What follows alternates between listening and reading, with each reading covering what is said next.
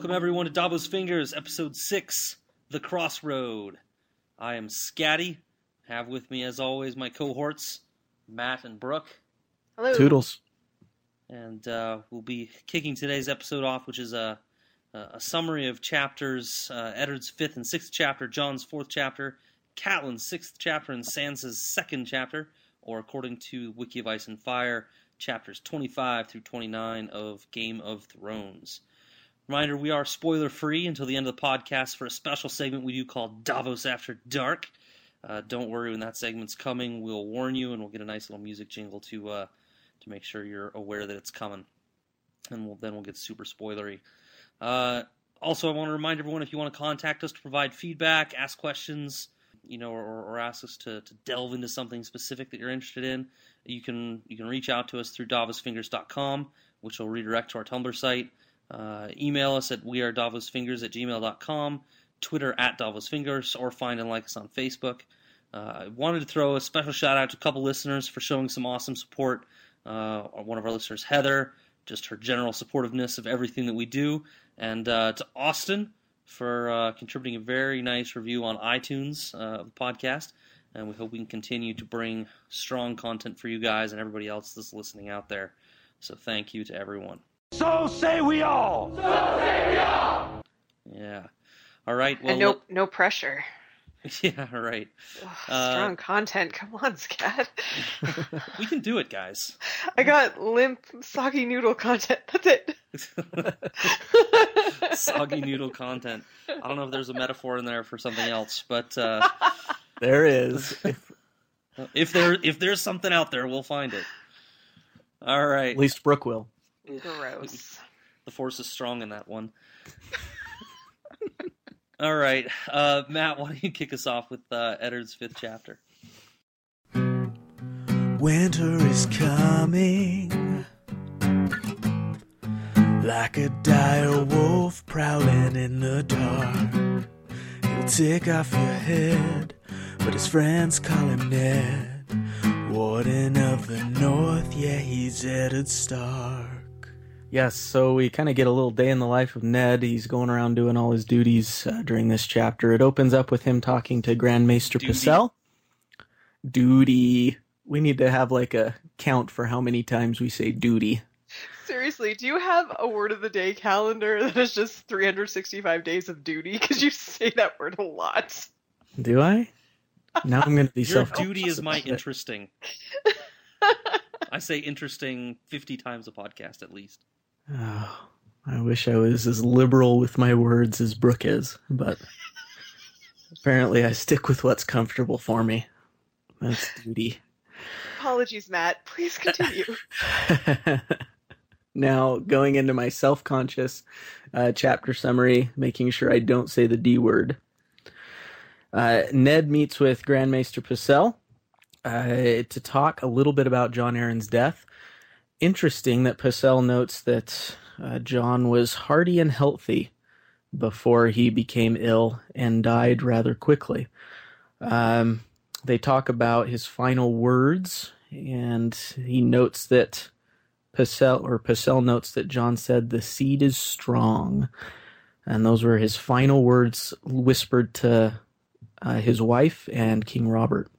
Pycelle also mentions that uh, every illness is different, and and so in that sense, there was nothing too unusual about John's death, but it was a little bit interesting in how fast it came on. Uh, he mentions also that he probably wasn't poisoned. That's what he thinks, anyways, or that's what he says he thinks.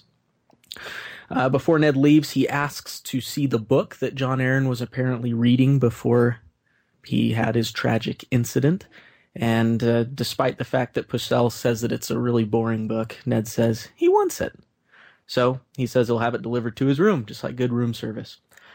Ned leaves, runs into Arya, so he's doing a little bit of parenting here. She's practicing her water dancing, and um, they have a nice little chat about Bran. And finally, when Ned finally gets home, starting to get changed after a long hot day, uh, he, he gets a message that Littlefinger wants to chat with him. So he meets with Littlefinger for a little bit, and Littlefinger reveals to him that four of Jon Arryn's household are still in the city. That surprises Ned. He thought they'd all left. So Littlefinger tells him who it is. It's uh, one of John's squires, um, a few other people. Uh, and so Ned says, Well, I want to talk to all of them. And so they combine to meet up with all of these people and hopefully find out a little bit of Jon Arryn's death. Uh, also interesting to note at this time that Littlefinger reveals that Ned is constantly being spied on, and he suggests that uh, Ned sends someone else to go meet up with these people and track them down. And um, Ned is appreciative of that. And uh, the chapter ends on that note. So, an interesting chapter, one full of intrigue and all sorts of fun stuff. I wanted to talk to you guys a little bit about uh, Jon Arryn's death and how Grand Maester Pycelle talks about it. Um, it seems to me that he's. Uh, we get a very innocent look at this apparently very old man. Man, he's old, huh? They said that So he went to begin training to be a maester in Old Town during the reign of King Maekar, which was like 70 years before this. And then he'd been in service in King's Landing for something like 40 years. So this guy's old and he's been around the block a few times. Uh, I did find it interesting, as Scatty did as well, that or Pycelle mentions that he w- that John was hale and healthy as ever uh, before he came down with this sickness, whereas Big Bobby Baratheon mentions that he wasn't really himself. And so I thought that that was interesting that there was a slight discrepancy in the way that they talk about it. The What whole thing guys- is fishy. um, before you ask, what do you guys think? Let me tell you what I think, Matt. The whole thing, the whole thing is fishy. I mean, you just kind of prove the point of the experience and amount of um, medical knowledge that Grand Maester Pycelle must have. And for him to be like, yeah, it was a sudden illness. And Ned is like, can you please be more specific? And Grand Maester Pycelle is like, no. And I sent the other doctor away. like uh, he's putting on a really good show of innocence and obviously Ned is trying to be respectful but uh, something something weird is going down and uh, obviously why Ned investigates further and also has that little internal monologue of um, uh, Grand Maester Pycelle is quite loyal but to whom To whom? And then you almost hear the music, the foreboding music come in at that point. Pycelle almost seems like he has this thing going on where he thinks he's so old and so well trusted at this point that no one will second guess him. Mhm. You know what I mean? He's just like, I can I can get away with saying whatever I want, and nobody's gonna second guess me. You know the the whole the whole dismissing. He, he even says, I don't think she'll ever forgive me for dismissing the other maester. Right? As if as if it is controversial, but he's like, ah, but I did it. No biggie. because I'm the Grand Maester. that's how I that's how how it works. I, I wondered a little bit. I I put in my notes uh, some specifics about what the other maester was doing to him, some peppers and stuff. Uh, I don't remember what what what it specifically was, but it sounded like some more exploratory, somewhat pervasive, desperate measures were being tried by the other maester. And Pycelle was just like, ah, that's not really too good for for an old person's body when he had just said, and, and Baratheon had said too, how healthy he had been before. It's not like this was an old body. You've got multiple references to Jon Arryn seeming like a much younger, much more hale and hearty fellow than he was. And and mm-hmm. Pycelle's like, oh, the old, it's an old body. You can't treat it like that. You know. It's In very, fact, he very was- odd. We get even a little note in there that he was going to get some new armor made, which you know maybe he's he's obviously going to be in good shape wearing his armor probably. So he's a healthy dude. Well, he was. Yeah, yeah, it's it's very fishy, but it, but it is it is everything is delivered so calmly, so matter of factly. I don't know. Ned, Ned's powers of perception are much stronger than mine. I would have sat through that interview and been like, "Dude seems to know what he's saying." Yep. Got you, buddy. yeah I agree. Ned's, Ned, Ned's onto him somehow. hmm Yeah, I liked I liked the little the little line there. Uh, Pycelle serves him some sweet milk, and he says, uh, Ned took another swallow of milk, trying not to gag on the sweetness of it. And it comes right after Pycelle tells him about Arryn's final moments. And I I don't know if if I'm Hmm. just over analyzing, but maybe that's a little it's just another little cool thing that Martin can do to show you that Ned's not buying it. Yeah. Gagging on the sweetness of what Pycelle's feeding him. Also, he he spent the first half of the chapter describing how hot and miserable it is. And he's like, mm, tall glass of milk. Whoa, gross. Yeah. Whoa. Uh, sorry, what were you saying, Matt? That's exactly what I was gonna say. Because It's so hot. Milk was a bad idea. because refrigeration technology, I'm sure, was extremely strong uh, at that point. That's exactly what I was gonna say. we are one soul, two bodies, Matt Thacker. Look at us. Oh my Uh, gosh. Um, and even Ned comes out. I love Ned's directness, and he comes right out and he's like, "Well, could he have been poisoned?" Yes, I love it. It's just like no bones about it. He's just like, hey, poison. What do you think? Like there are people spying on this conversation. There are people listening in. You're going to inform somebody who knows who you're loyal to. But Right. I'm just going to bring it out and say, I suspect poison. Come and get me if you think you don't want me to investigate poison. Uh-huh. So the other doctor that he sent away, Maester Colemon, Yeah. Was administering a waste, a wasting potion and pepper juice, which sounds to me like something like sort of like a flush. Like the guy knew Gonna that he had to him get out. something bad out of Jon Arryn. Like a cleanse. A Yeah. cleansing. What is it? I'll Well, be- I'm going to do my cleanse. Right? Yeah, you flush him out. Well, yeah, and get all like- the bad and like- stuff out of him. yeah, if a kid drinks poison, you make them throw up, right? So hmm Yeah, it Uh. sounded. It, you know, it sounded like um, what is it? The, the phrase? It's like when when things are bad, it's like anything is better than inactivity. You know, like it sounds Mm. like Pycelle's strategy is like, well, let's see what happens. And at least Mason Coleman was like, let's try some shit. yep, you we know? need to save this dude. And Yeah. Are And you uh, advocating for bloodletting? That's what it sounds like. I'm advocating for something besides sitting on your hands, I guess. yeah. And I don't know. I'm I'm not a maester, but it seems like sitting on your hands in this situation is probably not going to get it done. And, and that was the only time when uh, when Ned elicited some sort of response from Pycelle. He was kind of just sitting there being old and stuff and just talking to him all calmly. And then when Ned suggests poison, Pycelle's sleepy eyes flicked open Yeah. and he shifted uncomfortably in his seat. Yeah.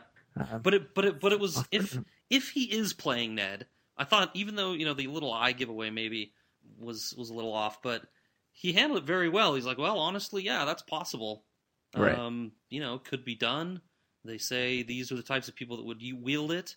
I'm sure Brooke appreciated Oh, that. Women, eunuchs, and what was it? Uh, cowards? Cravens. Cravens. Yeah. So there we go. Uh, Martin equivalating women with uh, eunuchs and cravens. Cravens, yeah. I'm sure. well, that whole um, attitude is prevalent in other historical literature, though, that poison is a woman's weapon. Yeah. And so I'm just disappointed that George would let it happen here, too, though he kind of redeems himself by making so many strong women who can use swords. So. George didn't do it. Pycelle said it.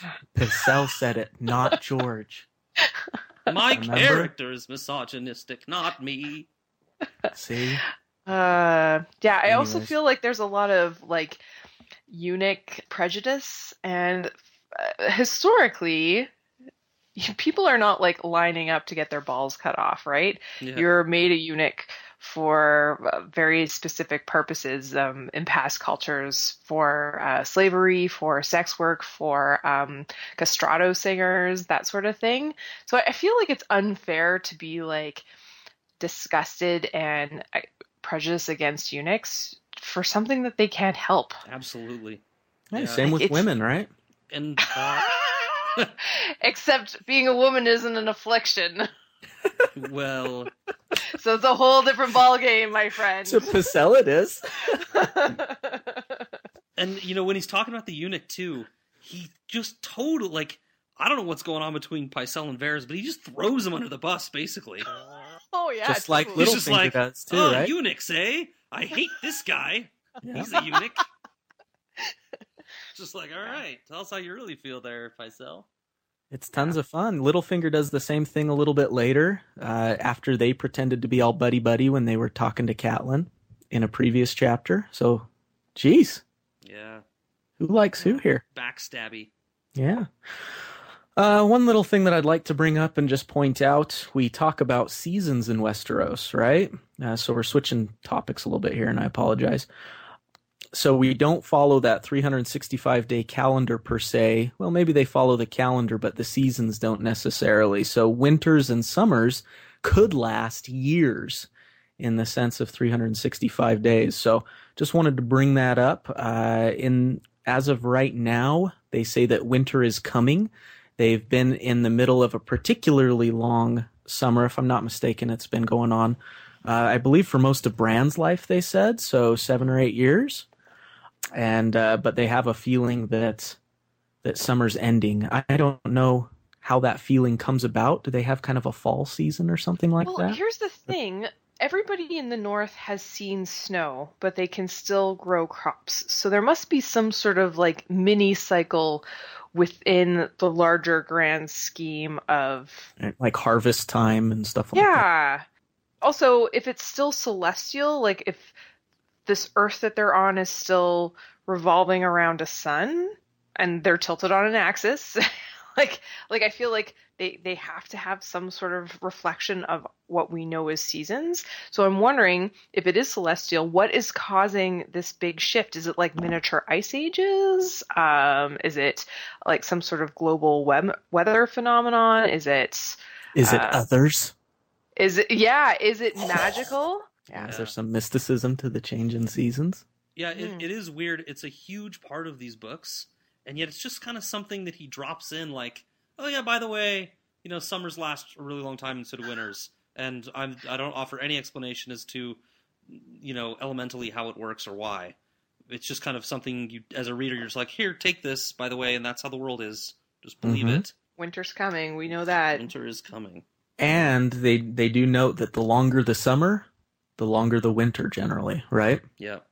So it's been a pretty long summer.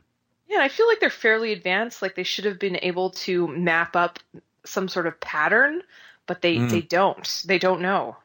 Yeah. Like it's all conjecture. Yep. So weird.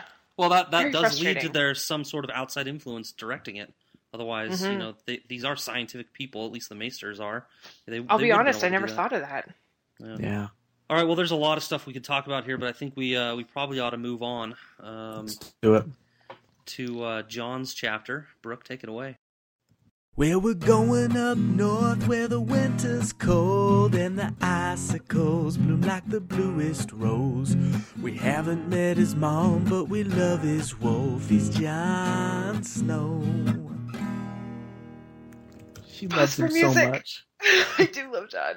Okay, so this is a John Growth chapter, and it's also an introduction to one of my personal favorite characters, Samwell Tarly. So we open with an in-depth analysis of how unsuited Samuel, or Sam as his mother calls him, is for the wall. The kid is chubby. Um, he's described as about 20 stones, and I looked that up. Hold on. 20 stones is about 280 pounds or 127 kilos, which, to be honest, is not that much That's for a not dude. that big. Uh, yeah, that's not like bursting out of your clothing like an overcooked sausage big. So he must be quite short. Is my is my guess. Either that or or George just can't like estimate pounds. Anyways, um, the way that he's described, like like all chins, I would say more like 400, but whatever. Right. the kid is is is noticeably big. Like it's his defining characteristic. And uh, so big that he needs to be humiliatingly fitted with custom black armor like a flight attendant loudly fetching a fat passenger a seatbelt extender. Just horrible. Like side note even though samwell came to the wall like all well kitted out with his own armor that fit because it wasn't black, they had to jerry rig him a new outfit and it took almost a day. So I just thought that was interesting that they are so committed to everyone wearing all black that even this like fat kid who they have to actually like like weld him new armor they were like, nope, we got we got to do it. We we got to piece together some shitty armor for you so it's the right color, not so that it fits or works. So weird. So that's a, that's a pretty big commitment to their name. and yet John can keep Ghost. Yeah. Yeah, no one's coming at Ghost with some dye. um, so, um, Sir Alistair, who, our audience remembers, is a grade A dick face, sends one of the large and mean Black Brother recruits at Sam in a sparring match on this first day that he actually comes to the wall. And uh, the young man, Halder, uh, makes him bleed and slaps him so hard across the ass with the flat of his sword that Sam's pants split. Just, just humiliation piled upon humiliation. Horrible. Uh, John ends up coming to Sam's defense, and him, Pip, and Grenn, who are his two closest brothers up there, as we are shown through this chapter, stand up to the three other recruits that Alliser orders to beat up John because he defended Sam well. Anyways, uh, Sam thanks them, admits that he didn't help them to fight because he is a craven or coward. And John ends up finding why the next day. Basically, we have another contestant for the Worst Father of the Year awards. Samwell's father is a Tyrell Bannerman who was so disappointed in Sam's uh, like music and gentle arts loving ways uh, that he gave Sam, poor 15 year old Sam, the choice to either give up his inheritance to his younger brother Dickon, who um, is a strong, tough little boy's boy, and take the black, or be killed in a in an accident while hunting. So, yeah, can you imagine your dad being like, Such "You can join the army, or I'm going to kill you." So yeah, Sam has some issues. John, of course, is super sympathetic to this because he has uh, experienced his own issues with his family and Catelyn. Um, and he rallies the other recruits through various methods to leave Sam alone in the sparring, sparring yard. So much to Alliser Thorne's frustration. And uh, John encourages Sam to sit with uh, the other boys he's grown close to, and they become friends. And Sam thanks John for looking out for him and confesses that he's never had a friend before. And John tells him that they're not actually friends, that they're brothers.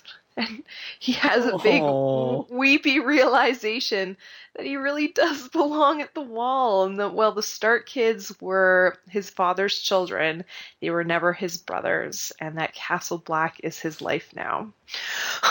Single tear. So great. and that is the chapter. And I'd, I'd say you wonder whether whether Sam's going to find the same thing. You know, he, he had he had this awful life growing up, and you know tried to fit in doing his own thing and stay, staying away from his dad and uh, protected by the bosom of his mother. But you get the feeling that he was never very comfortable there. And can he find a place here where you know uh, against the odds you wouldn't think he'd fit in here, but can he? You know, with a little help from John. Um, Yeah, this all comes down to John.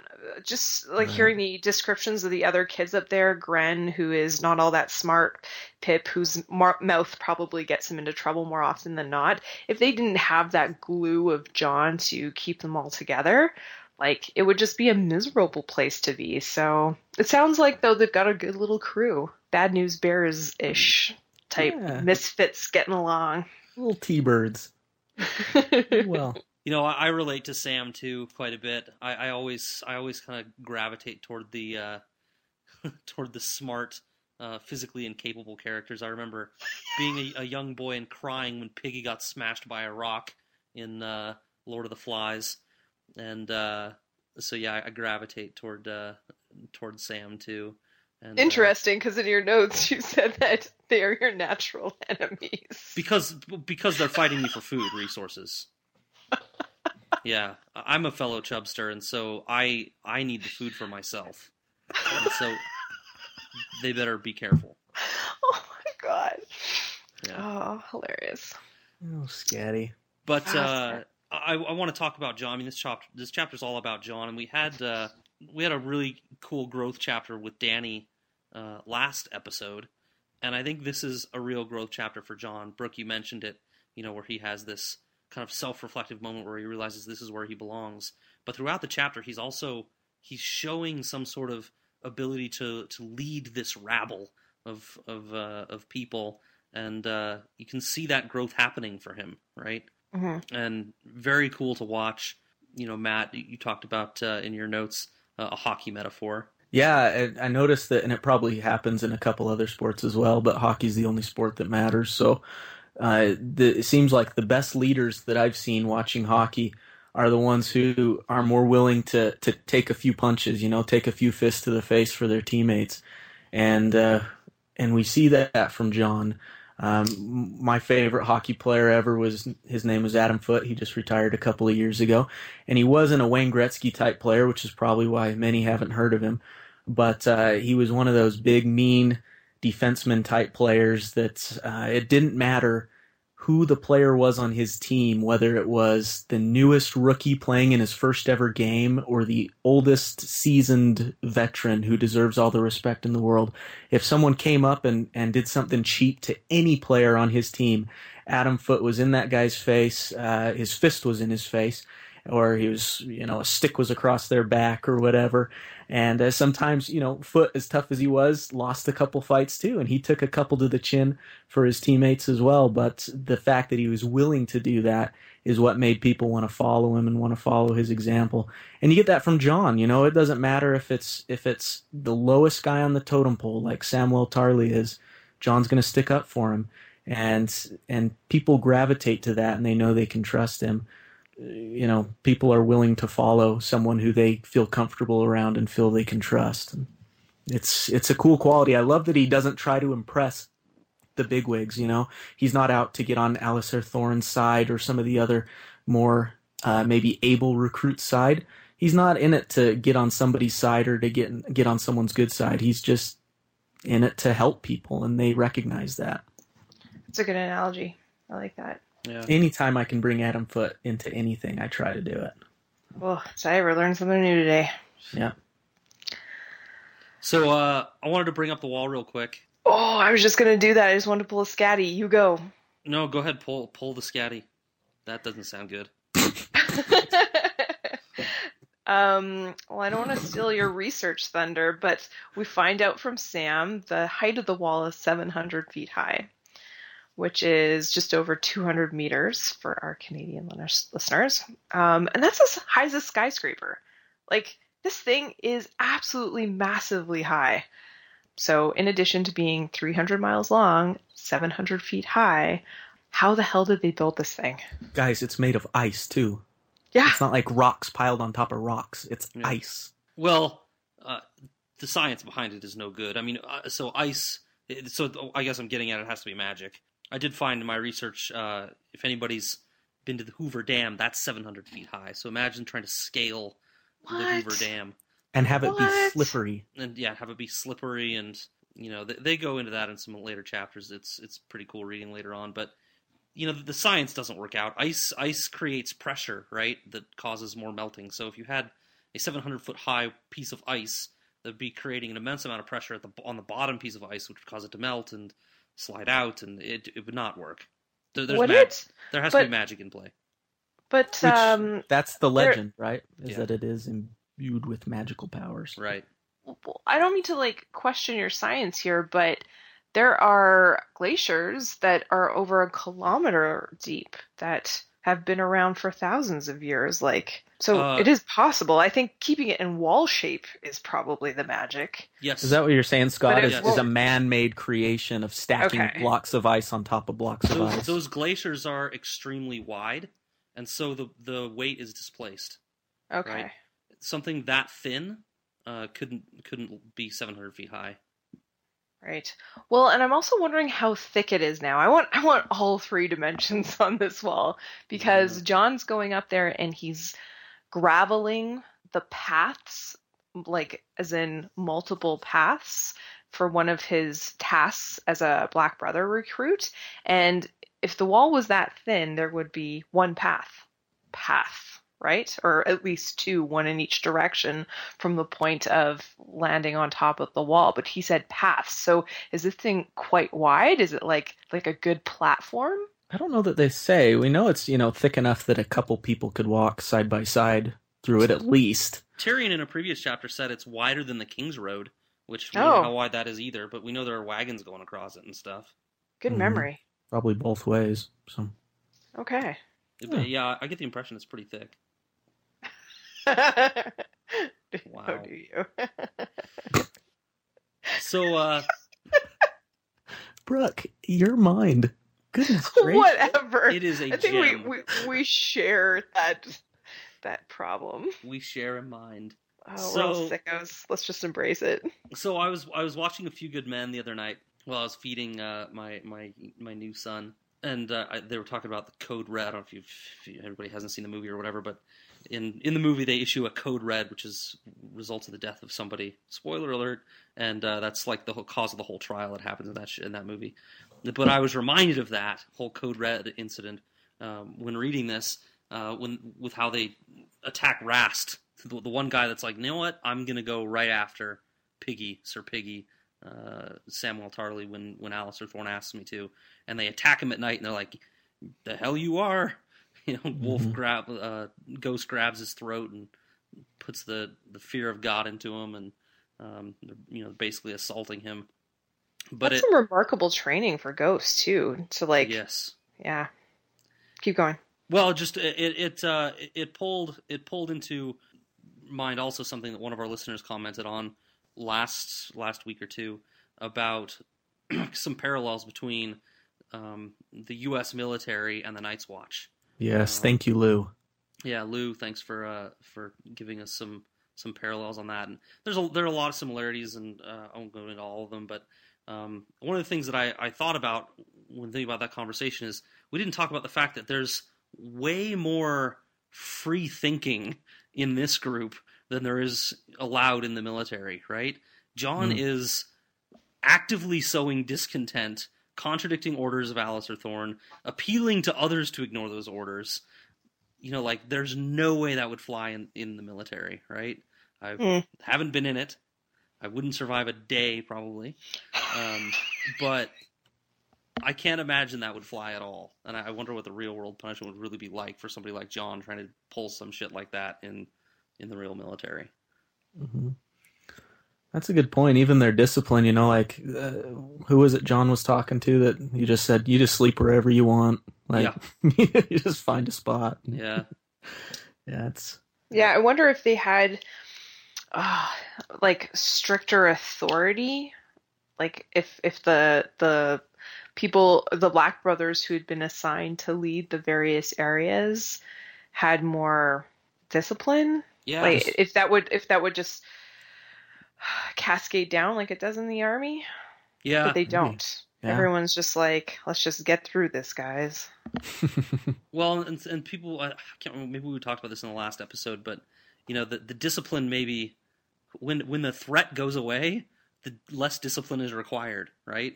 And so over the years, they've just become less disciplined, right? Mm. And and that's fostered some sense of, uh, you know, challenging orders and doing things your own way because the discipline isn't required because the enemy isn't real right now. Yep, just getting through it, like Brooke said. Yeah. All right. Uh, we probably ought to move on. Welcome, Sam Samwell Chubster Tarly.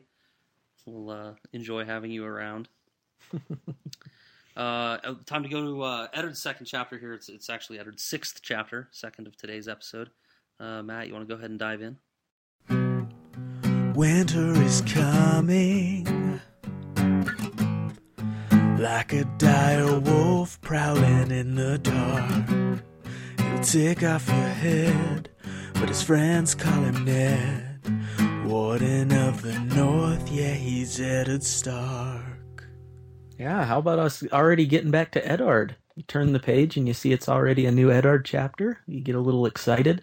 Yeah. uh, until you find out he's in another small council meeting. Poor Ned having to sit through these things. I thought it was hilarious when um, Janos Slynt, the city watch commander, who I guess is kind of the police force of King's Landing, he's the chief of it, uh, is complaining that he needs more men and stuff like that. And Ned says, "That's cool. Yeah, we'll hire fifty new guys and and."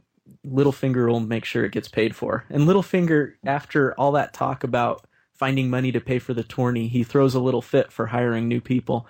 And Ned's like, no. So if you can find forty thousand gold dragons for for this tournament, you can find a few to hire some people from King's Landing for to protect King's Landing. I just thought that was funny that Ned kind of threw that flippancy back in Littlefinger's face there.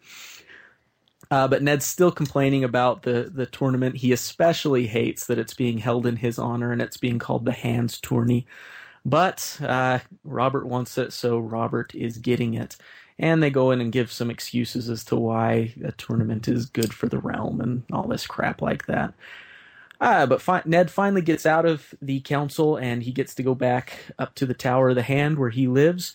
And he's talking to Jory. Jory was the trusted man in Ned's service who he sends out to go talk to those four remaining people of Jon Arryn's household. And um, John, uh, Jory, ever faithful, had gone and done that.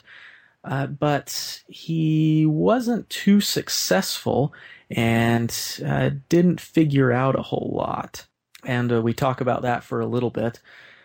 But, anyways, uh, they say that we get kind of a funny moment when they talk about going to visit brothels because there was word that Jon and Stannis Baratheon, Robert's little brother, had been out visiting brothels, which is the last place where you'd expect any either of those two to be. And um, when Ned tells Jory, you better start visiting brothels, Jory calls it hard duty, which indeed it would be. That's a twofer. Yeah. exactly right. Oh, man. Double entendre. I don't know what you guys are talking about. Moving on. Ned uh, finds his way to an armorer where he finds out Jon Arryn had gone to commission some new armor for himself. And there he meets an apprentice boy named Gendry. Now, it's important to notice that Gendry is a fantastic little blacksmith despite his young age, and also important to note that he had thick black hair. Um, Ned talks to uh, Gendry a little bit, and they find out that Jon had talked to this Gendry as well, um, asking him about his mother and how he was treated and everything. And um, but he doesn't find out a whole lot. So Ned leaves. He decides that uh, Gendry. He tells actually the armorer that if uh, Gendry needs a place uh, and wants to wield a sword instead of forge one, send him on to Eddard, and uh, he'll get him a job. And so we get kind of a interesting ending to the chapter where we get into Ned's head and he says something along the lines of he doesn't understand what Jon Arryn wanted with a king's bastard. Implying that Gendry is a bastard child Yeah. of someone we know. Nothing gets past Ned. Nope, nothing at all. But so maybe that's a good starting point. What what is the importance of that?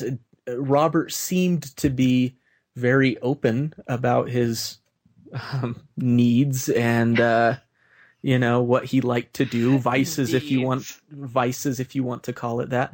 As I said, needs. I was doing the quotation marks in my hand with my hands. Thanks for Um, clarifying. Yeah. Uh, in no way am I insinuating something else. Uh, so, so what is different about this one? I, it could probably be assumed that with the way Robert was and with the things he liked to do, that he had bastard children wandering all over King's Landing and maybe in other places as well. So, what's the big deal about Gendry? Um, why does that matter? I thought that was interesting to think about, and why was Jon Arryn spending so much time going to going after this, going after this kid? Yeah, it should be noted that uh, while he went to the armorer supposedly to requisition armor, he didn't order from him, um, Jon Arryn.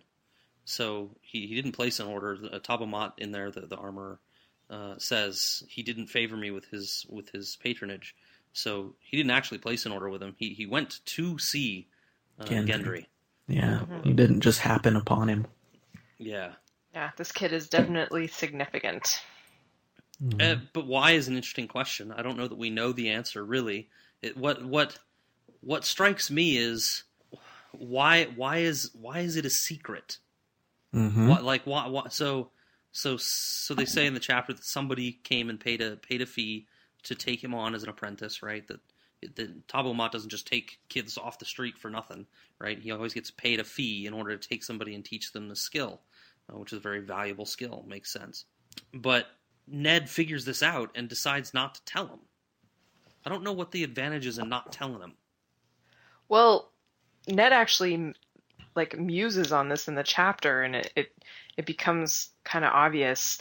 Someone killed Jon Arryn for a reason, right? We we pretty much sussed out that there's something suspicious about his death, that it was likely not natural, right? Mm-hmm. Right about the same time, he uh, goes investigating Robert's bastard. So, what about this kid is worth Jon Arryn dying for?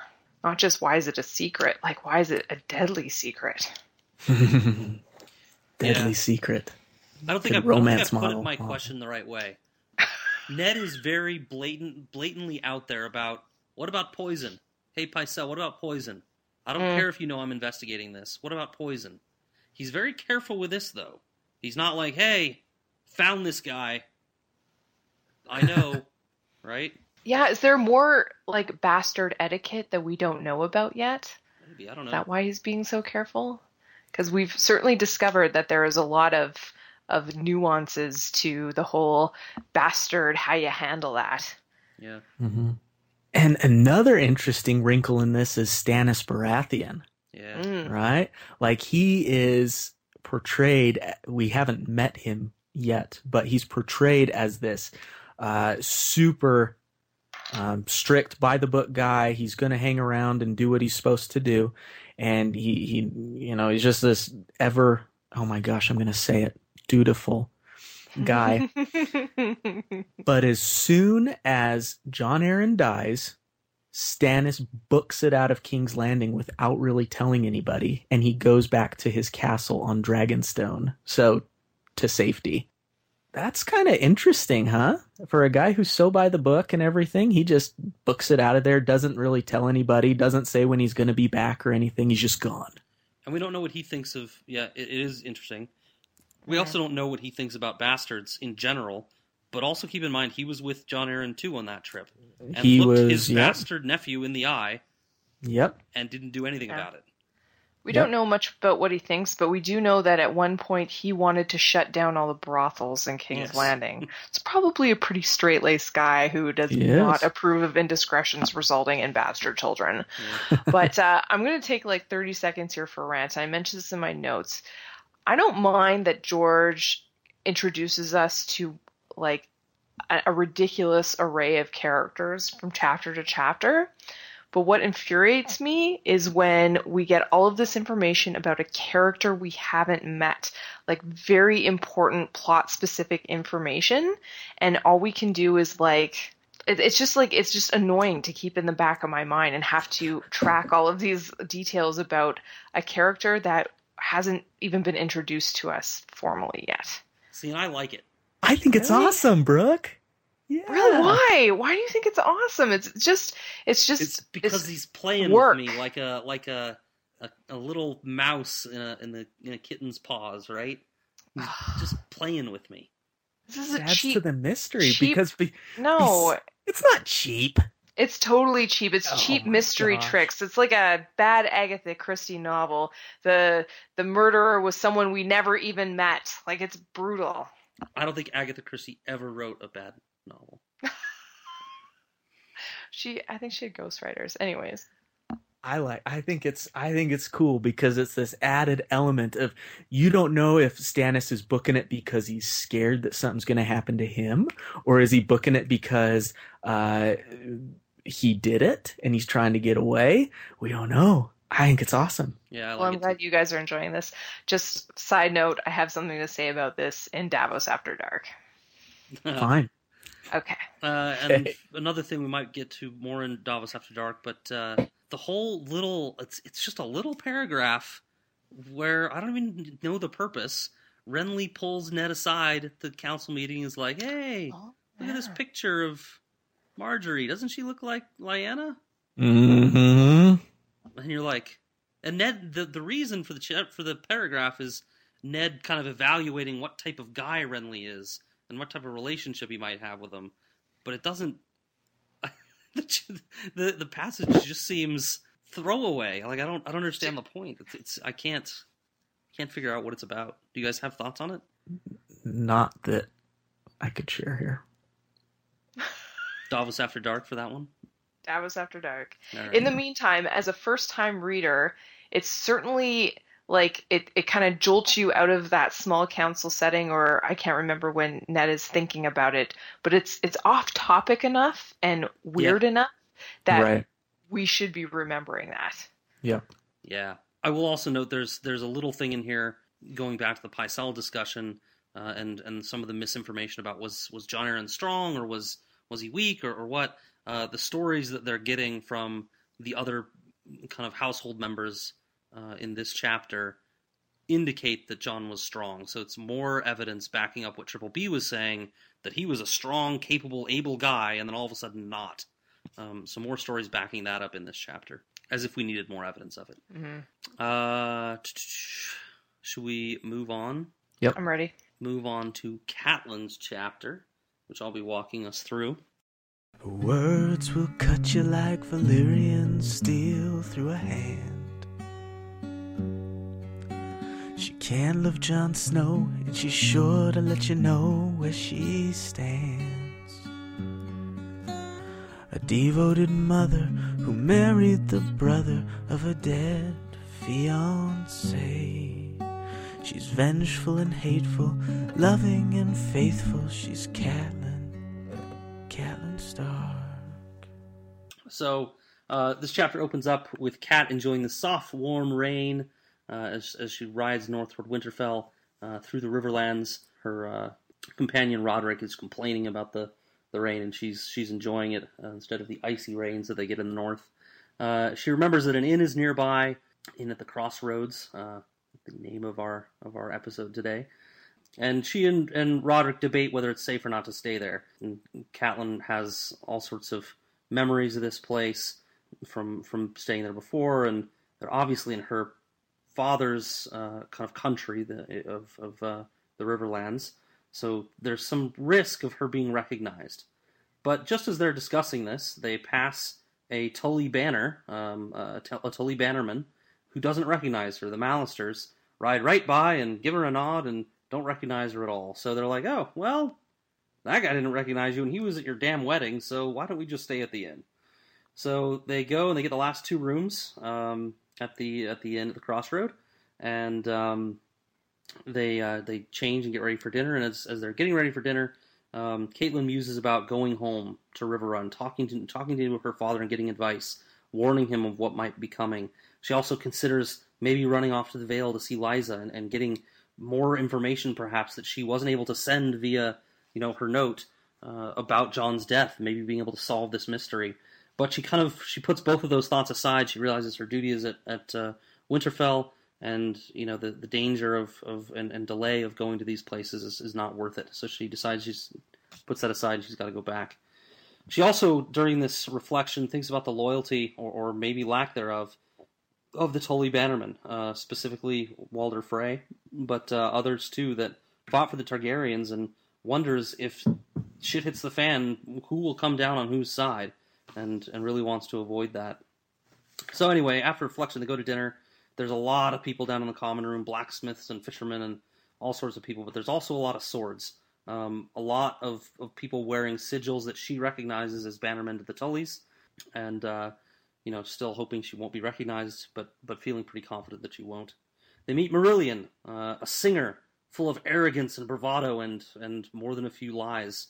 Uh, it appears they mess with him a little bit, um, you know, not telling him who he is and and uh, asking him if he's ever been to Winterfell and stuff. But uh, they're just messing with him. It's it's kind of uh, light uh, light fare, and then all of a sudden, Tyrion shows up. He demands a room from the innkeeper, orders dinner. He's about to leave to go upstairs when Marillion, the dumb singer, jumps up and asks to sing him a song. And uh, Tyrion declines, but in doing so, catches sight of Catelyn, and then shit hits the fan. She stands up, tells the story about the Lannisters conspiring to murder Bran, which, um, you know, all this is really just theory at this point, but tells this as a story uh, appeals to her father's bannermen to seize Tyrion Lannister immediately in the name of the king and take him back to Winterfell to await trial. And they draw their swords as one, and uh, she gets the support from the bannermen. And oh my god, what's going to happen next? that is the end of the chapter. It's a good ending to that chapter. It is very Perfect way to end it. Yeah, v- very cool. Um, you know, I, so much goes into that decision, and she has a second to make that decision. It's a very, it's just a very ballsy move. She doesn't really have evidence. She's arresting this guy on a suspicion. You know, it's just, it's a big gamble that uh, she's really hoping pays off, and it does. She, she, she executes it very, you know, very well, appealing to their their history with her father as bannerman and um, you know their lords and ladies that they serve and uh, you know getting their commitment um, kind of almost almost saying if you don't help me you are betraying uh, your house. Uh, and and through it you know she gets their support. But uh, I don't know a questionable decision. What do you guys think of it?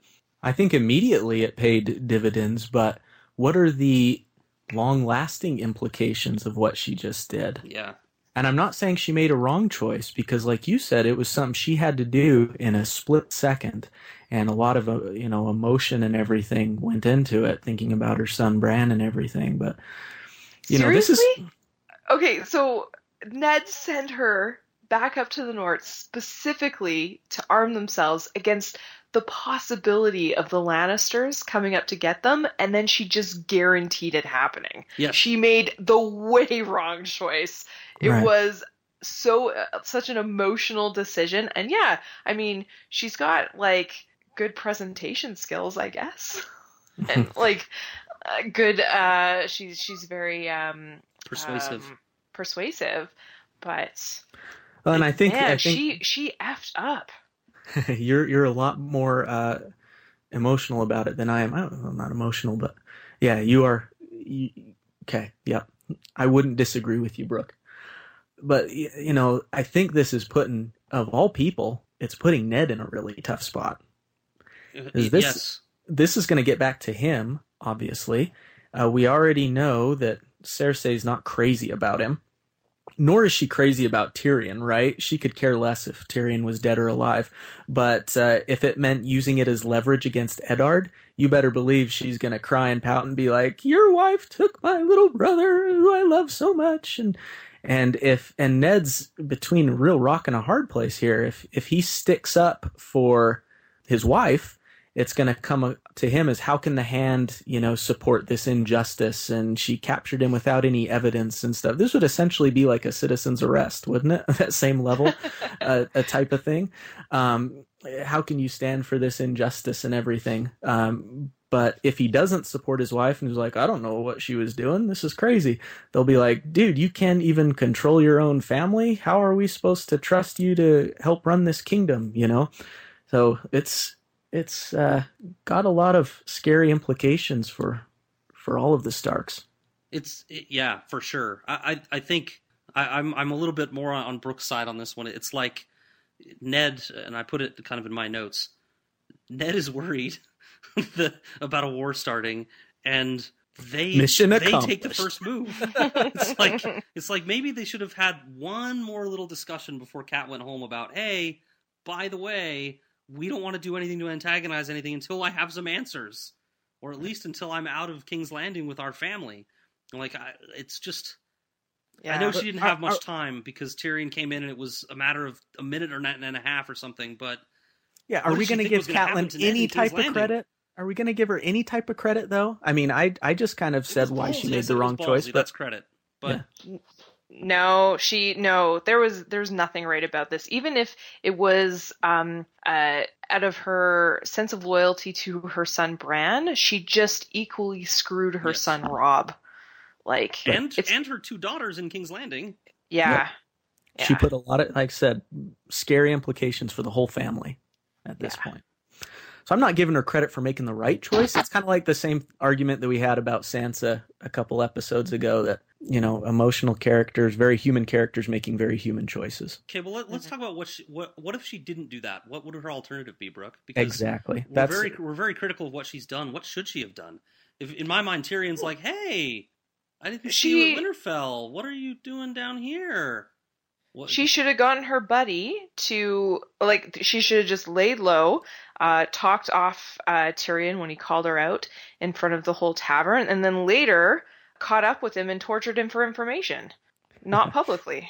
Like that's what I would have done. I mean, Just like, oh like- great, here's Tyrion. I can finally get some answers. Not let's publicly arrest him and drag him back up to the north for justice. I'd be like, no, let's get some answers right now. well, what I mean, what I mean is that Tyrion's going to be needling her for answers.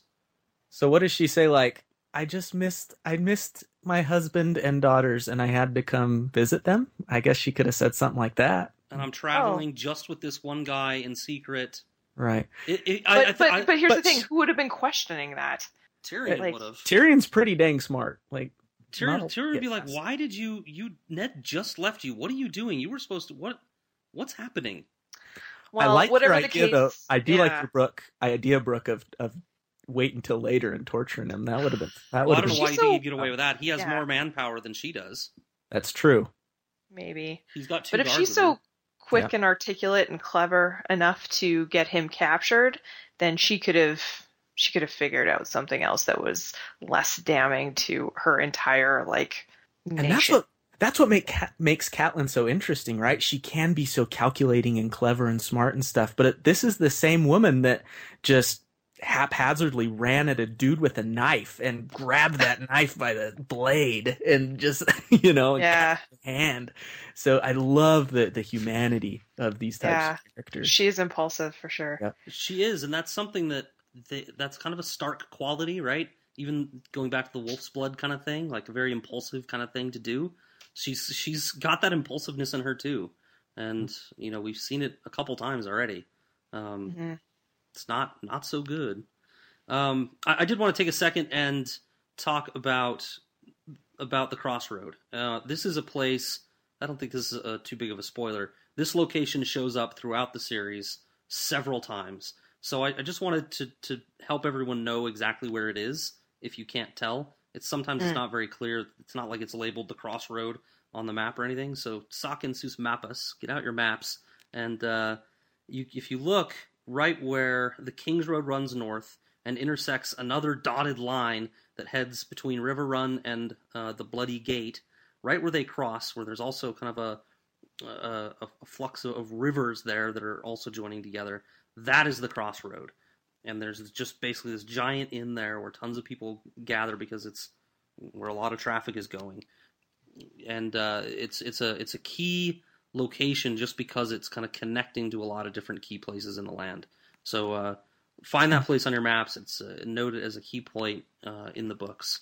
and how and how uh, symbolic of Cat to find herself at this literal crossroads Yes. for her. She goes left, she's at Riverrun, which is where her father is. She goes right, she's going to the Eyrie where her sister is. North is home where her children are.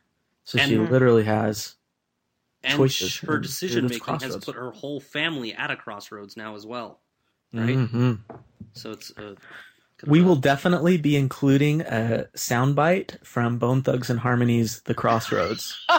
yes.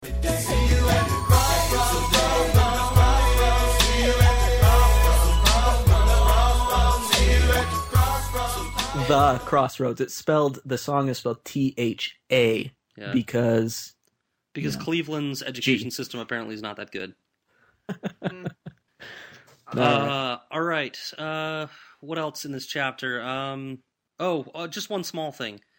She says when she's talking about maybe going back to Riverrun and not wanting to tax her father. I'm like, all right, there are other reasons not to go to Riverrun, but loath to tax him now. It's like you don't have a whole lot of choice. Now, now is when you have the information that might be important. If you don't tax him now, he might pay a much heavier tax later. So I thought it was a, an interesting reason not to want to go there. It sounds like the excuses I use not to hang out with my parents. don't want to be an inconvenience. Yep. Wow. Uh, maybe. I hope you never use that excuse with us, Brooke, Yeah. because you're never, Never. an inconvenience. Oh. All right. Let's. Uh, unless you guys have anything else from this chapter, let's uh, let's go ahead and move on to uh, to Sansa. Yeah, there's a lot we could talk about, but There is. time is of the essence. Let's talk Mhm. Sansa. Don't know when a prince will come, but surely he's a gonna come for Sansa Stark. Hair be looking like a Tully, and her daddy killed a wolf. Is Sansa Stark?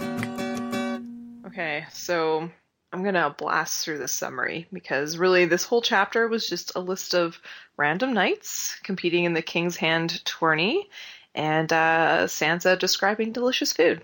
So, interestingly, there isn't any mention of Eddard that I could find, despite it being his tournament. But uh, mind you, is from Sansa's point of view, and she was pretty enamored with Joffrey the whole time, who is being suspiciously charming and talking to their to her for the first time since he was bitten by Nymeria on the road to King's Landing. Uh, so much so that he even got Septa Mordane, Sansa's chaperone, wine drunk, presumably so he could be more liberal with the charm. Anyways, anything, everything is magical and splendid and glamorous, and the food is delicious, and the nights are romantic. And Sansa is even gifted a flower by one of the star competitors, uh, Loras Tyrell, who is also known as the Knight of Flowers. And so everything's going great. Um, I love her descriptions of, oh, what was it? Trout baked in clay. Oh, so great. When I do eat meat, I'm going to, I go for the trout. So Oh, delicious. gross.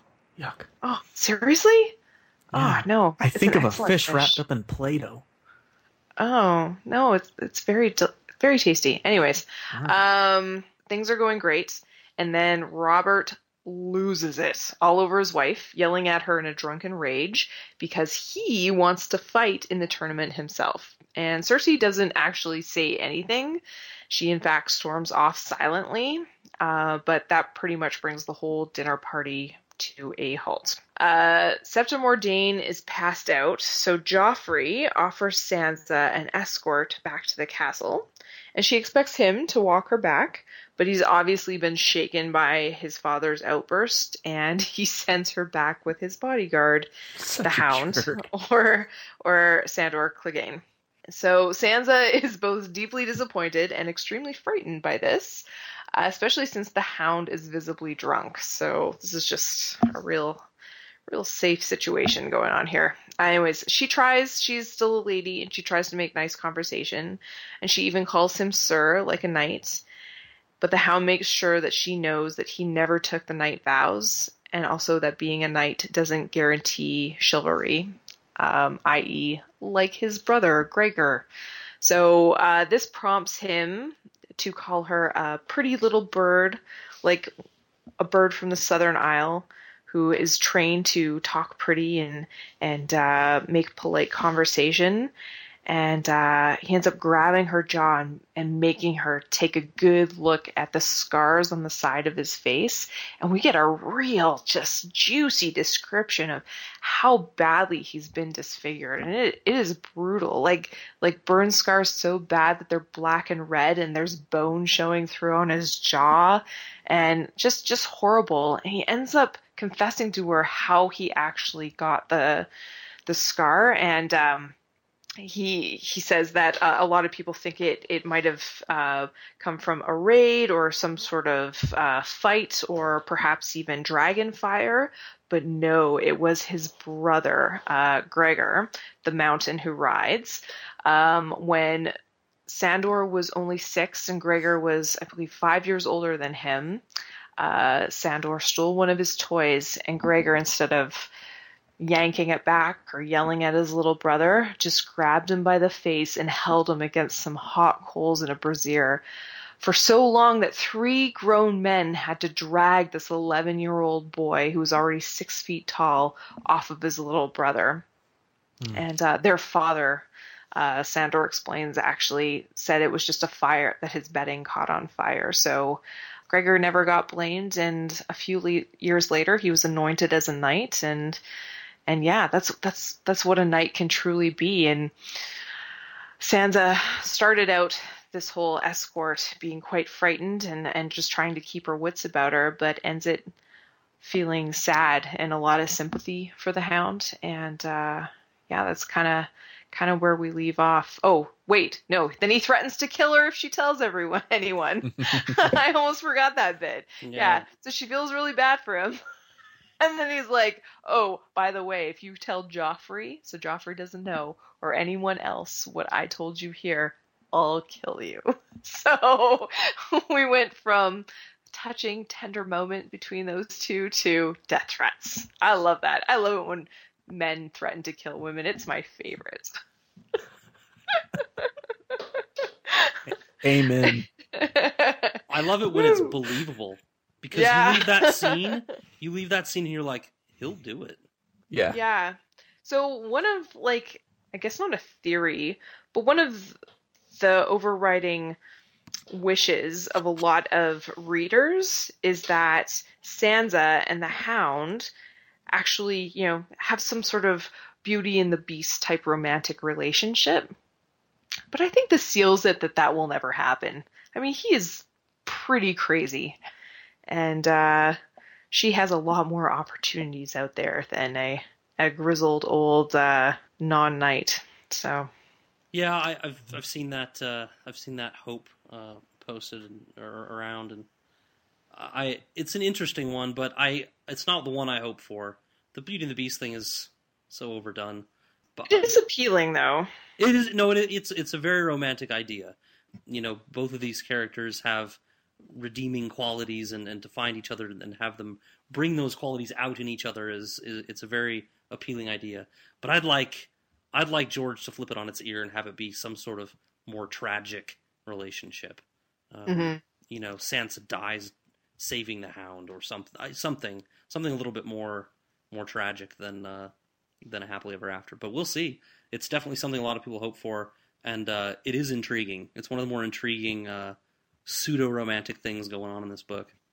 Mm-hmm, definitely. Ooh, another intriguing pseudo romance that I forgot to mention is that while she's watching the tournament, she has her first interaction with Littlefinger, who we know grew up with her mother, Catelyn, and was also very much in love with Catelyn. And surprising to me that Littlefinger and Sansa haven't actually run into each other yet, like in the castle. Like he hasn't gone out of his way to check her out. But uh, apparently, this is the first time he's seen her, notes that she has the look of the Tullys and her mother's hair, and touches the side of her face and then like ghosts off like the weird creepy pedophile he is. So creepy. Creeper's gonna creep. I think. I think yeah, Jouster's gonna joust and Creeper's gonna creep. I, I think. Yeah, uh, I think he has seen her around, and I think he waited for this opportunity to catch her off guard. Ned's not around. uh, creepy. Get this girl a rape whistle. Yeah. Good call. Holy oh, cow. Yeah. Creepo. I, I want to say too about the uh, the the jousting. Germ has a talent for nicknames, and in the final uh, the the final four competitors, you have four awesome nicknames: the Knight of Flowers, the Hound, the Kingslayer, and the best one of all, the mountain that rides. Oh, you're right. Those are good. Yeah, I never looked at it like that. My second favorite nickname in the whole series, the mountain that rides, and I'll, I'll save my favorite one for later. How intriguing! But uh, the, the, how, the the most the most interesting stuff about this chapter is not any of the jousting, although there is some interesting stuff in here it's it's way less interesting to a new reader than it is to somebody who's read it before and comes back and like, oh, that guy that guy, mm. that guy. Uh, you yeah. know, because you know them later. So many of these names show up later, but to a new reader, it's just like, oh, random name number 28. You know, he went down in a battle against random name number 22. You know, most of these names mean something to us that, that have gone through the series. So, um, interesting to come, come back and read this chapter later, maybe. But uh, the most interesting stuff about this chapter is the interactions with the Hound and the stuff that happens at the dinner. I, I just, I, I want to know why why did the Hound tell Sansa this stuff? Exactly. Can he be trusted mm. to tell mm-hmm. to be telling her that everything that he's telling her is true? Does he have any ulterior motives or not? I don't know. The first indication is that he's just drunk and he was, you know, wouldn't matter who he was walking home. He was just gonna blab. Um, yeah. But he was he was lucid. yeah, but he was lucid enough at the end of the night to realize I told her this stuff. Shut up, you know. So he obviously it seems like he wasn't as drunk as we might have thought he was. Mhm. Uh, so what? Well, uh, he he kind of what is it strikes me as the the kind of guy who would hire a prostitute not for sex, but so he could like hug her and tell her all this stuff. We can just snuggle. oh, Yeah. That's tender in a really weird way. Well, I'm sure it's not so much fun for her because at the end he'll be like, "Here's your gold, and if you tell anyone, I will kill you." But but I wonder if if he felt that same kind of um, trust dynamic with Sansa while they were alone walking, Yeah. and yeah. But but but it's not even just personal stuff. He reveals something reasonably important about about the death of Sir Hugh during the jousting that is more than just personal. He Oh, yeah. bas- he basically says Gregor murdered that guy. It's basically what he's saying and you know the motivation behind that we could speculate on. But that's not information that's just like, oh, by the way, this is my personal baggage, and I feel like I can confide in you. This is like, can he be trusted? To I don't know. I, I guess I guess he doesn't have any ulterior motives, really. Uh, we got a couple more minutes on this chapter here. Um, anything else we want to go through? Uh, uh, Joffrey's performance is a little weird. I All- feel all of a bad that it's just Sansa just, can't have a date go go well or end well. Yeah, I mean, this is like her dream day. Like, Joff im- just imagine- can't finish. He Ima- just can't finish. He finish. can't finish. It's not clutch. Imagine like like try to remember the best day you've ever had. The best day you've ever had. Hard to remember sometimes, but this is Sansa's best day she's ever had. Hmm. It's the best day she's ever had, and then like it just goes to shit in the last act, right? Like the dinner gets ruined, and the the the uh, you know the mystique is gone. She's getting uh, you know escorted back by a guy with a mangled face who's stone dead drunk. Uh, she gets her life threatened. Like it's the best day gone to crap, and yeah, it takes a just sad. 180. Just Um, like uh, what happened on the Trident. yes, that's exactly it. So I'm saying Yes, the kid can't finish. she just getting hoodwinked by Joffrey. Um, obviously buying into more the principle of dating the prince of the land rather than who he is as a person. She's Mm-hmm. definitely in love with what he should be, not what he is. Um, also, you were really depressing me, Scad. I can't think about what my best day is. Damn it. no, yeah, I know it's hard. I I don't have Ugh. one in my head either. I don't know. Scad, What? yours just happened like a month ago. It did. The birth of your child. Come Well, on, have- man. No, I have At least you can lie about it. I have two children. Which one do I pick? I also married a, a lovely a lovely woman. Oh, I Oh, could pick that yeah, day. I mean. Um, you know, the day I came gasping into the world was probably pretty important. I don't know. I I think it's tough to pick. Today's my best but it's day. not, it's not tough to pick because there's so many. I just can't think of one. oh, it's so bad. Today's your best day, Matt. I follow Dave Matthews' counsel. Every day should be a good day to die. Oh, that's deep. Check that out. Yep. Yep. Remember it. Uh, can I say just one thing about said by somebody that didn't die yet. right? Easy for you to say, bud. Yeah. Uh, can I just say one thing about Sansa real quick? I I appreciate her. I'm going to say it anyways, whether you guys said yes or no. Appreciated her uh, the the the strength, the courage that Sansa has. We see her as kind of this. I don't know, this kind of maybe your typical tween, if I can be so stereotypical to say, but. Um, she has kind of a courage that's a little bit uncommon, but that's definitely there. Uh, keeping her composure with the hound and the way that she treated him and stuff. I think it's a testament to her character. We're led to. I know when I first read through the books, I was Sansa. When I saw a Sansa chapter, I just wanted to skip it, and I'm enjoying getting into her character more and seeing some of these qualities that she has, and I'm interested to see where they go. I'll begrudgingly agree. He's he's still not over it. I just don't. I don't. I don't want to give her credit for courage. Like, what is her alternative? Yeah, no, I had a I had another little spark of of Sansa frustration when she was thinking back to that down the trident, she was like, "Stupid Arya." It's like, no, stupid Sansa. Yeah. Oh, Yeah. you're the one who lied. You did this to yourself. But But yeah, again, she still she still hasn't she's a kid. realized. She is, yeah, no, and certainly she is going to have a lot of regrets when she grows up and matures a little more. But right now, it's still just, oh, come on.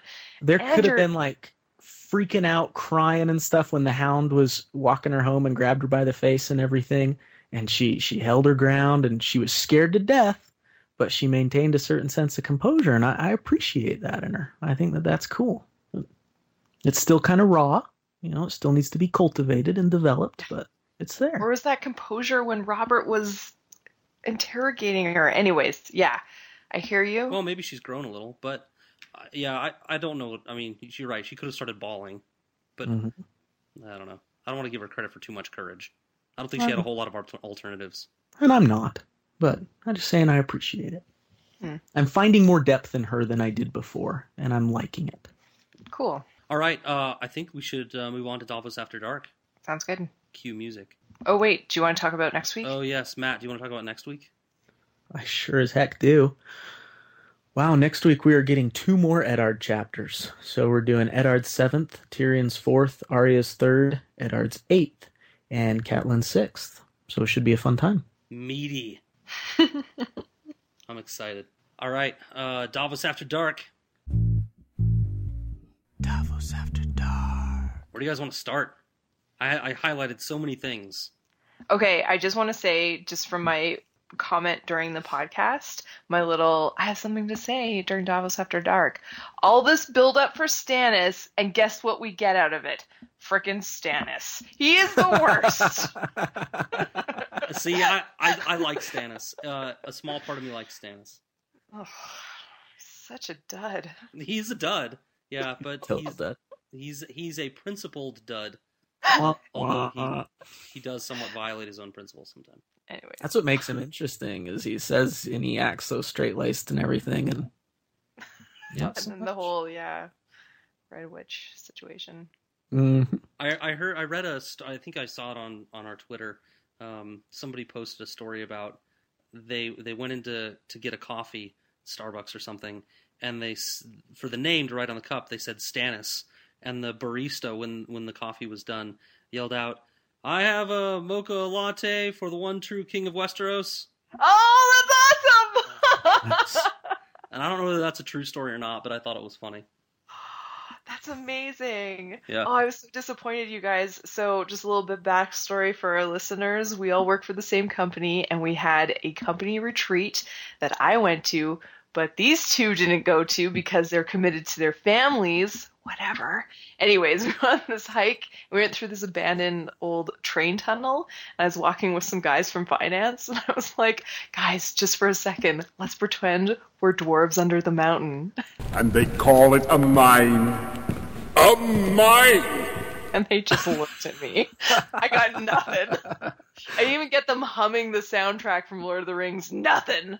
they were Wow. finance guys. First problem. I, no, I don't know. I would have guessed finance guys might have been nerdy enough to pick that up and, and run with it. No, Ugh, that's tragic. sad. That is sad. Yeah, good thing I was drunk the rest of the time. totally. You missed out. Anyways, okay, back to Davos After Dark. Uh, the seed is strong. We didn't hardly even touch on it when we were talking about that chapter. Do you want to go there? It was too dangerous to touch on. Yeah, it's pretty dangerous. Dangerous. We, it's so hard to bandy about theories about what's going to When you happen know when gonna happen. Yeah. Yeah, especially when George is feeding first time readers a lot of information. I do want to say, like, nobody's last words are ever like, "Give me a cheeseburger." You know, like Yoda's. uh, You know, Yoda's is this big meaningful thing. The seed is strong. Like, can't you just be more clear? yeah, he could have just been The like, Lannisters are bastards. Can't you spell it out for him? yeah, Jon, what were you thinking? I think he didn't trust uh, whoever was there, So he Um, was trusted. That's whether it was his wife or whether it was his wife or, or Robert. And we find out later that for good reason he's not trusting his wife Yep. she killed him. Yep. Mhm. Yeah. but, But neither of those two are know that smart ch- enough to figure it out. Yeah. I. I mentioned this in my notes, but it came as a surprise to me through this read through. I've forgotten how close Stannis and, and Jon were right. during this whole investigation, and that's that's like a, a big component to the overall uh, conspiracy of of the Lannisters taking over the throne. Like they both are dead convinced that Joffrey and the rest of the progeny are not legitimate heirs, Yeah. and so much so that yeah, Jon dies. And lending to the mystery, Jon and Stannis actually aren't close as people. They've been brought close because Yeah. they have this common feeling, right? Yeah, so pretty serious. Yeah. Yeah, guess it's serious enough for him to leave. Yeah, like this was Stannis is the guy that didn't he like hold out i- in a siege for like Yeah. ever to the name- point the that they were like the eating boot him, leather right? and stuff. Yeah, and, and eating boot leather and stuff. This is not a guy that just gives up or something. Yep. And so for him to actually get the heck out of Dodge and and abandon the small council and stuff like he kind of did is is a big deal for someone like old Stanny. hmm Can can we go to the damn locket? What's up with that? I don't know, but somebody said something in the during the main part of the show that indicated they had something to share here. So I want to hear it because I'm confused. No, I, I just wanted to discuss it more. It was me. I really don't have much. Honestly, I think it was a dead end by George. Like he could have followed up with it, and then he killed off Renly. Like Interesting. Yeah, I don't know. It's another the like the closest tie I can make is that it's another Baratheon Lyanna Stark connection. And I, I don't know how to go further with that. Yeah. Or maybe it was just like Renly being like, "Hey, dude, check out this hot chick. Yeah. I'm totally straight." Yeah. I love boobs. Don't you love boobs? So so so confession. I didn't figure out that he was gay at all when reading the books. They don't ever explicitly say he In- is. And but in the show, I'm watching I'm watching that scene. I'm like, oh, Oh, season one, yeah. season one. I'm like, oh, Yeah. that's Renly. I didn't know that about Renly. I Yeah. must have missed really? something you in my never reading. picked up on it? No, I didn't pick up on it. I think Margaery actually said something. She's like, "Yeah, well, uh, where who's she say it to?" I think there is a hint. It's it's like uh, because she was betrothed to Renly, right? Yeah. So, and she was like, "Well, I've kind of, I kind of got a raw deal, but at least my brother gets a lot love out of this, and I'm marrying well, which is always her only ambition. But she does like really she everything but imply says it. Yeah. Yeah. She does everything but outright say. yeah, I missed it. So okay, so so we have theory theory one, and really our only plausible one that uh, Renly's trying to convince Ned that he's just one of the guys. By bringing up his dead sister. Yes, Good try, Renly. Good try. by saying, "Look at this 'Cause- girl. She's hot. She looks like your sister." What? Right. Because he doesn't come across as this sly, I'm trying to send you a secret message type of guy. Like, I don't know.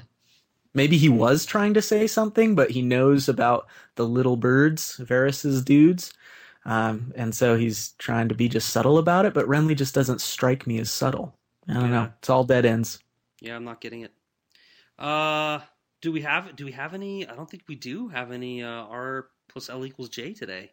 No. Um, Right. That's that's the closest thing we've got to it. What about what about Jon's uh, dream about the crypts of Winterfell? Do we want to talk about that?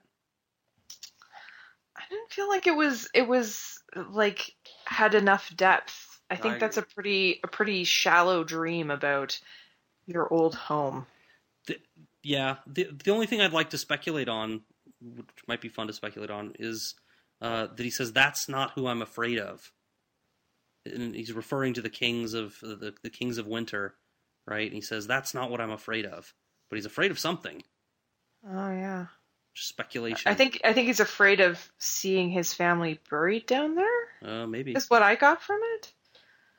But um, it was a good reminder that the kings of old always had dire wolves with them, and like, and I know we've like beaten this horse to death, but Ned should have been more excited about the direwolf pups and not even considered the idea of putting them down. He should have been like, "Yes, direwolf pups!" Like, We will now seize our rightful place as rulers of the world.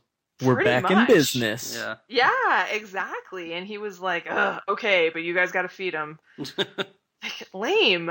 Uh, I don't know. I, I thought uh, speculating. It's like uh, maybe, maybe it's indicative of some some chasm in Jon's mind about the truth of his origin that's metaphorically locked away in that crypt. Like he's gonna have to Mm. he's gonna have to go down that path someday. Yeah, to find out who he The really path is. of his heritage. Yeah. Yeah.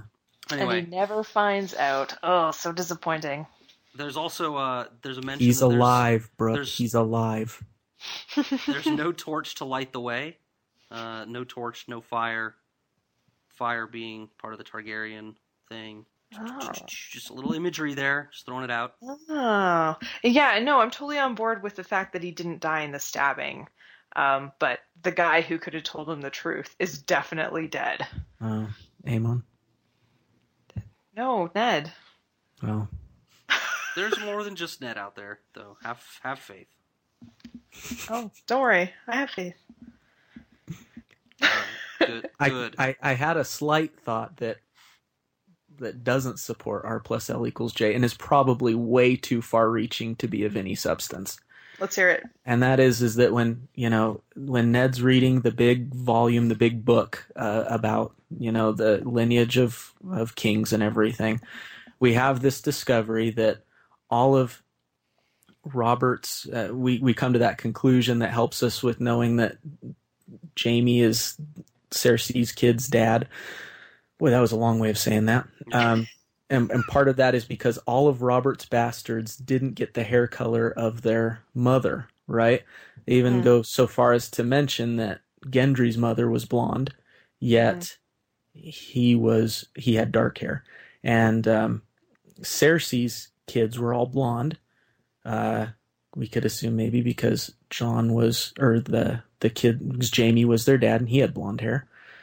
So Rhaegar Targaryen, he had dark hair, did he not? He was blonde. All the Targaryens are blonde. Oh, that's what I meant to say. I'm sorry. Sil- Did I say silvery? He had right? the silvery, hair, blonde.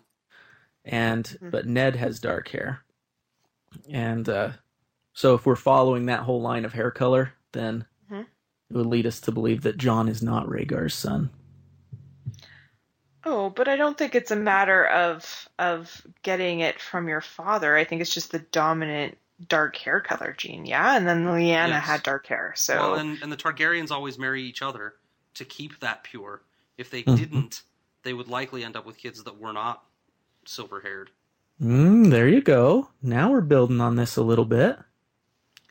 Yeah, I, I would say, you know, I'm no I'm no Mendel Brooke, but the I think the genetics put forth in these books is a little suspect. You're saying that Germ wasn't a geneticist or whatever it's Eh, I called. don't know. Look, he's got a he's got a world that doesn't follow, uh, you know, heavenly cycles, right? So, I, I don't. Who knows? So You can do it following different genetic rules too. I don't know. yeah, we're reaching there. Yeah, or I'm reaching there. Yeah. W- one thing about uh, Matt, you brought something up that I never even considered. Littlefinger is helping Eddard solve the mystery when he himself was the was the major mover in, in Jon Arryn's death.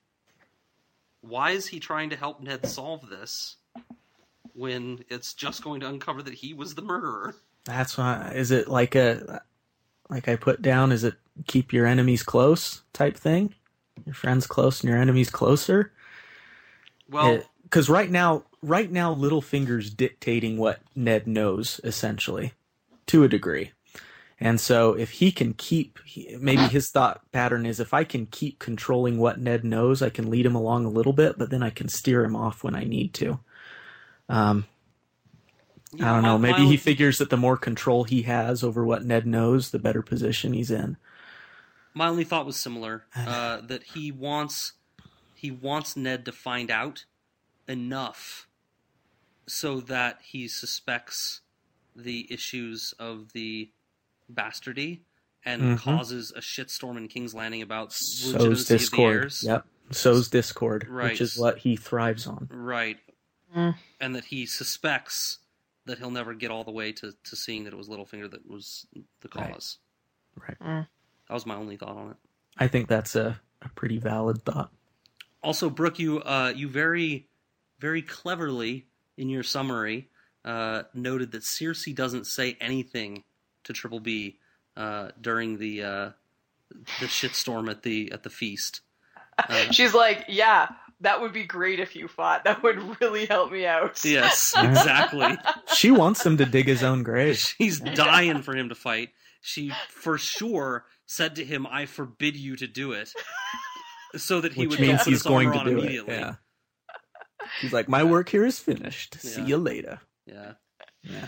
Uh, that was good. Um, I'd find it interesting that Jaime didn't go after her. He tried to, I guess, console the king or calm him down. It is interesting. But um, I guess he has to keep up some sort of ruse of him actually being Kingsguard. Yeah. is it a ruse? you know, He is Kingsguard. Yeah, he is. But I so- don't think he cares about Robert. No. No, he he did it because he was expected to do it. I think. It's uber patient too, huh? It's thrown around, called Kingslayer, just takes it. I just want to point Ah. out that that Triple B could totally take Jaime. Uh, yes, I don't if know. he had his warhammer, no man could best him. I don't know. Not, not these days for sure. Maybe a few years ago, but Yeah. maybe in his prime. Well, I think, have we beaten uh, Davos After Dark to death? I think so. That was fun though.